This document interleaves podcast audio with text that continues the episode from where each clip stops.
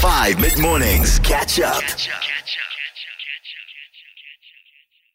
And it's a busy show this morning because we've also got Dr. Megan Martin on the line, who's going to be chatting to us about dispelling some sex-related myths. Now, there are a lot of sex-related myths that go around, and I think that it's important, especially heading into summertime. We all know what happens in summer. There's a lot of partying. There's a lot of hanging out with friends.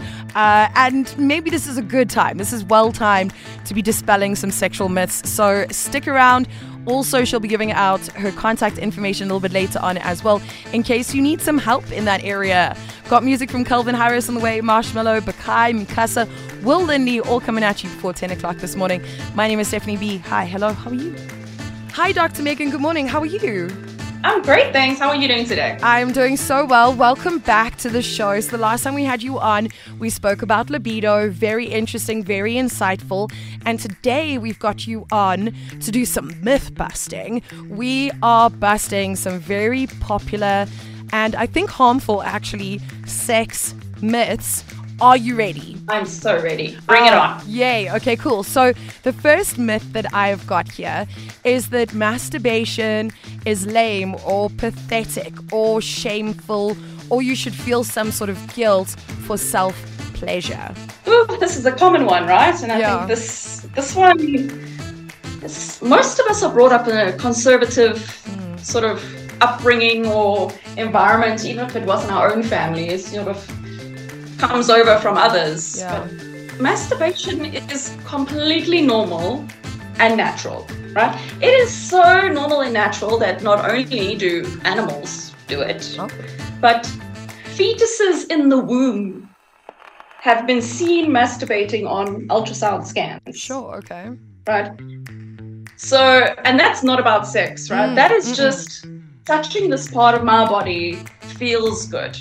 And there is nothing wrong with touching your own body and feeling good about it. I mean, you probably have no issue massaging your own shoulders or bringing yourself pleasure in other ways, like eating good food or taking a swim in the ocean. There's nothing wrong with making yourself feel good. You deserve to experience pleasure.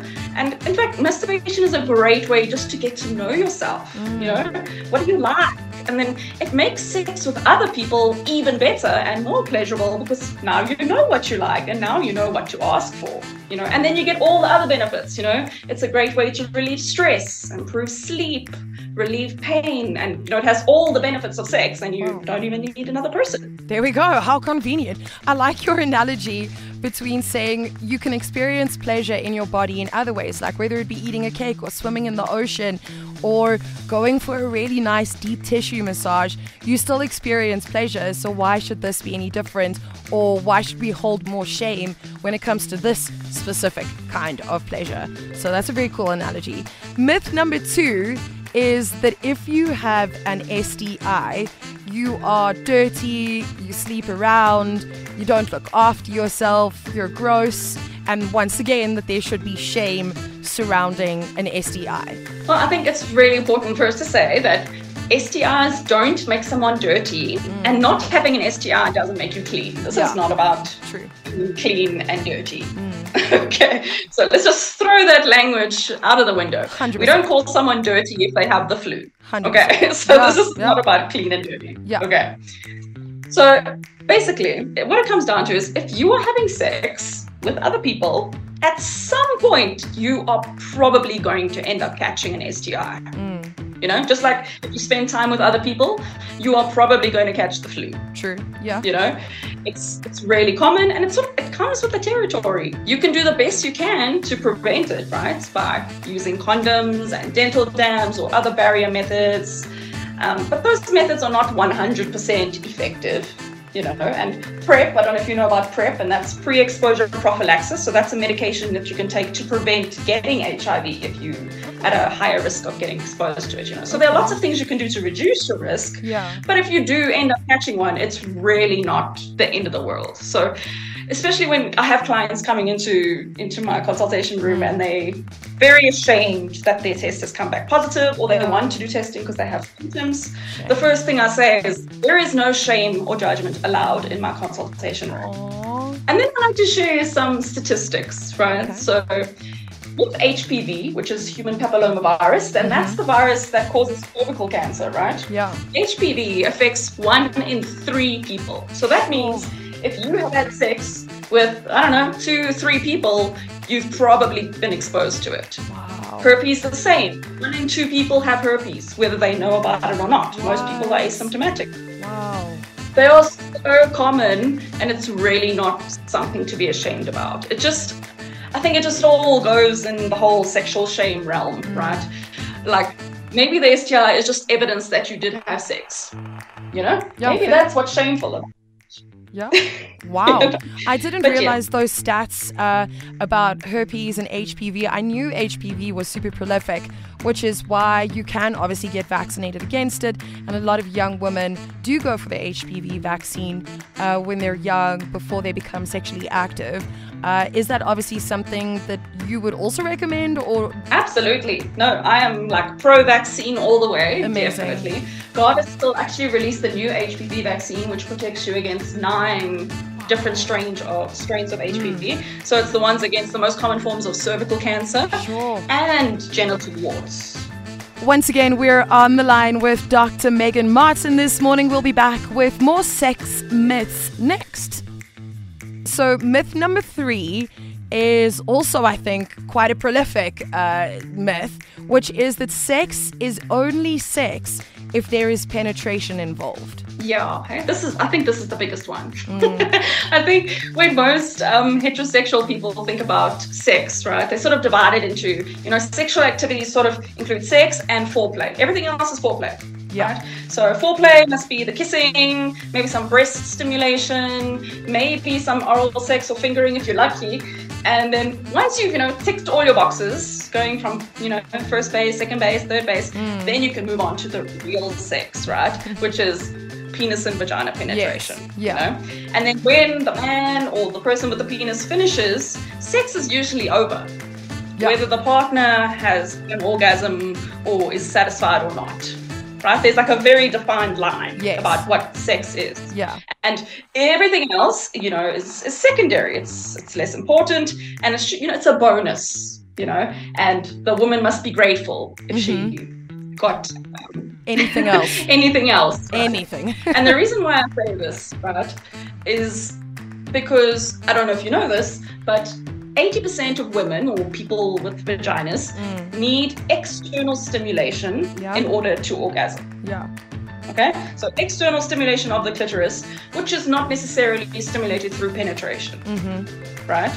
So a woman's primary way of having an orgasm is not considered sex, yet the man's primary way of having an orgasm is considered sex. So it leads women to thinking that something is wrong with them if they can't orgasm during sex or during penetration. Yep. And that's just because they aren't getting that external stimulation that they need. 100% agree with you on that one. So, and there are different kinds of sex that occur, especially if there are people in a relationship where one doesn't necessarily have a penis. There doesn't always need to be penetration in order for it to be considered sex, right? Absolutely. And I think the definition of sex is another question that's sort of open for interpretation. If you ask me, like, what is sex? I think sex is anything that you find sexually stimulating. You know, and that will differ from person to person. Yeah. You know, is oral sex, anal sex, manual stimulation with your hands, watching pornography, maybe reading or listening to erotic stories. You know, maybe that can be sex. I like to think of sex as a frame of mind, right? And when you're turned on and you're in that sexual frame of mind, sometimes even non-sexual things can become sexual. You know, suddenly your partner touching your arm or your feet or tickling you or pulling your hair feels highly erotic or sexual, you know. So the great psychotherapist Esther Perel puts it as, sex isn't something that you do, it's a place that you go inside yourself with another or another person. Let's move on to myth number 4, that not wanting sex means that you are a prude. This is a myth that is played out in movies. It is a myth that is played out in TV series, where someone is always made fun of for being a prude because they don't want to engage in sexual activities. It's really interesting, right? Like you get in trouble for wanting sex too much, but then if you don't want sex, then you're also in trouble. I don't think anyone should be made to feel like they owe someone else their body, right? Sex is not a chore, it's not a job, it's not a part of your wedding vows even, you know? Yeah. Like if you don't want to have sex, you don't have sex, you know? Like, sure, sex is a very important part of a relationship, if it is to you, and most people don't want to be in a sexless relationship, but it doesn't give us a reason to try and coerce and manipulate other people into having sex by insulting them or trying to, you know, pressure them into doing it by calling them names. Yeah, 100%. And I think it is a societal problem as much as it is cultural, as much as it is a problem maybe between certain couples or maybe kids at school who feel like they're being pressured because they're not wanting to engage and all of their friends are and they're being called names as a result of it. But like you say, there really is no foundation in it. So then myth number 5 is that it is normal for sex to hurt. And I also think that this is an incredibly harmful myth. Is this true? Is it normal for sex to hurt? Absolutely not, in capital letters, you know, unless you want to incorporate pain into your sexy time. Yeah, yeah. All different conversation. But sex, I mean, pain with sex is never normal. Yeah. Okay, there are so many different reasons why sex could be painful, and you should never, ever have to just like grin and bear it and pretend that you're fine when you aren't. Okay, because I have had too many clients who for years have experienced painful sex and they haven't even told their partner. Oh my God. They are so scared of disappointing them or worrying their partner, or maybe they worry their partner's just going to get upset and leave, you know. And the painful sex not only, you know, is terrible in the moment, but it affects all aspects of sexual function. It can prevent you from experiencing desire. It's definitely going to lower your libido. You're going to have trouble getting aroused. You're going to have trouble feeling pleasure. You're probably not going to have an orgasm. And you're probably going to avoid sex and avoid intimacy with your partner, right? It's probably going to cause a lot of conflict. And they might not even know what it's about. Yeah. Right.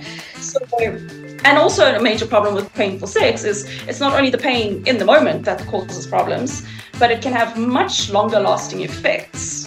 Right? If you force yourself to continuously do something that is painful, you create this negative association with sex, and it damages you, like psychologically and physically, you know. And then you've got to try and work through that in sex therapy one day when you, you know, finally get the help that you so desperately needed. So we've got our final myth here, and this one is, I mean, following a very specific gender binary, but it is the myth, unfortunately, which is that men always want sex more than women do. Is this true? No, right? So it isn't actually true. Women can experience, you know, sexual desire or want sex just as much as men do, and sometimes even more. Every person is different and, you know, has different circumstances. But I think what comes into what's really important here is finding out that people have different types of sexual desire styles, right? So some people experience sexual desire spontaneously, and that's usually what you think of when you think of sexual desire, right? The wind changed, you saw an attractive person, and suddenly you are turned on, you feel sexual desire, and now you want to initiate sex or seek out sex or pleasure. Right? Whether that's sex with someone else or even masturbation. Yeah. Then you get someone who has a more responsive type of sexual desire. And here, this person needs to experience the pleasure, the enjoyment, the intimacy, and then the desire kicks in response. Right? So some people might have experienced this where, let's say they're sort of feeling neutral about sex, their partner initiates sex, and they're like, oh, you know what, I'll do it. Yeah. Right? And then suddenly in the middle, you're like, oh my gosh, this is amazing. I'm so glad I agreed to do this. And you get like really into it. Yeah. Then you would be a more responsive type of person, right? So as you might expect, more men tend to have a more spontaneous desire style. So 75% of men have spontaneous desire. Okay. And 30% of women have responsive desire, right? Well, 5% of men have responsive desire. Sure. So that sort of definitely could skew the results of it. 100%. So that could be why that sort of myth or stereotype exists, is because of, I suppose, the biological differences, sometimes just in the way our bodies are made. Thank you so much for going through all of these sex myths with us. And once again, if we would like to reach out to you, have you got a website? Have you got social media? Do you want to tell us how we can get in touch? Yes, of course. If you want to reach me, best place is my website, and that's www.drmeganmartin.com, so drmeganmartin.com, or you can reach me on Instagram at Dr. Megan Martin. Catch up on some of the best moments from 5 mid-mornings by going to 5FM's catch-up page on the 5FM app or 5FM.co.za.